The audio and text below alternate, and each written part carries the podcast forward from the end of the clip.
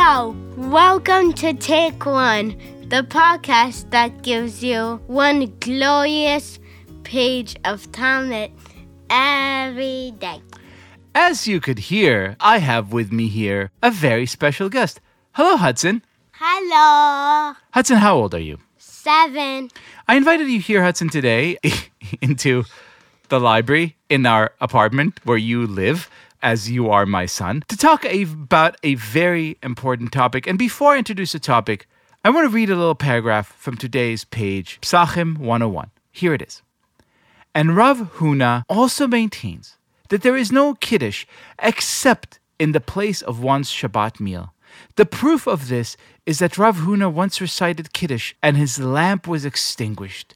And as it was difficult to eat in the dark, he brought his belongings to the wedding home of his son Rabbah, where there was a lamp, and he recited Kiddush there and tasted some food.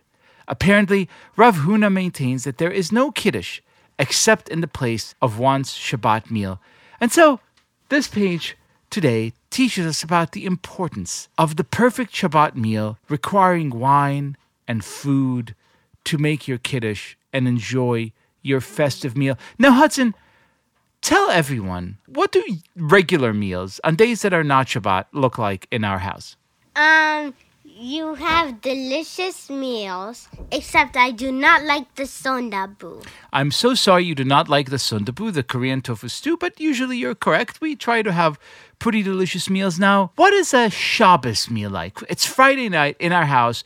Describe to our listeners what the table looks like. How's it different? We have like lamb, and we also have grape juice, and also pickles, all kinds of dips like hummus, and egg salad, which was my request, just saying. I Correct. requested So we have all these dips, including indeed egg salad, which you requested. This is our little way of differentiating the Shabbos table from other tables. Every other day of the week, we sit down as a family, we eat, we have a meal. It's nice. We take care. We enjoy each other's company. But Shabbos is different. Shabbos has all these things on the table that makes everyone feel like it's a special day. Now, Hudson, does it feel different to you to sit down for dinner on Shabbos than any other night of the week? I mean, in every other week, I'm like super stressed. I have PT, OT, and like all those other stuff. But on Shabbos, I finally get to relax. So every other day of the week, you have all this homework, all these after school activities. But on Shabbos, you finally get to relax. That's beautiful. Now, having a really nice meal on the table with a challah and all these special lips, does this make it feel more special to you? Yes, it makes me feel actually way more happy. Tell us what a Shabbos meal feels like to you. It feels calming and like very soothing, and I really think I need Shabbos. Hmm. When do you start getting excited for Shabbos? When does the time come when you're like, oh my God, it's going to be Shabbos soon. We're going to do this special thing. We're going to do the thing that slows everything down. We're going to do the thing that makes everything happy. Do you start feeling it on Wednesday, on Thursday, on Friday? When? When does it kick in? Maybe even on Monday. On Monday. You tell me that you're starting to feel excited for Shabbos on Monday. yes. Oh my God, you are a very special boy. Now, is there one Shabbos meal that you remember in particular that was like so good that you wish you could have it every Shabbos? Yes, the lamb. Tell our listeners about the slam that we make in this house. It's lamb with peas and mashed potatoes, and it's so, so, so, so, so, so yummy. I thank you, Hudson, as I am the one who cooked the slam, for your enthusiastic support. And all I could say is this I think Rav Huna was right. En kiddush ela b'makom suda.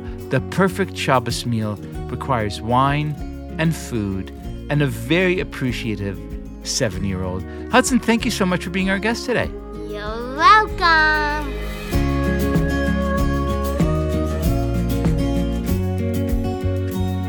This has been Take One, a production of Tablet Studios. If you enjoy this show, and I hope you do, please go and rate and review us on iTunes or whatever platform you use to listen to podcasts. Each week, we'll be releasing new episodes Monday through Friday, covering the entire weekly portion of Daf Yomi. I'm your host, Liel Leibovitz, And our producers are Josh Cross, Sarah Fredman Ader, and Robert Scaramuccia. For more information, go to tabletmag.com slash take one or email us at takeone at tabletmag.com. You could find us on Twitter at takeone.yomi or join our Facebook group by searching for Take One Podcast. I hope we've made your day a little bit more Talmudic, and we'll see you again soon.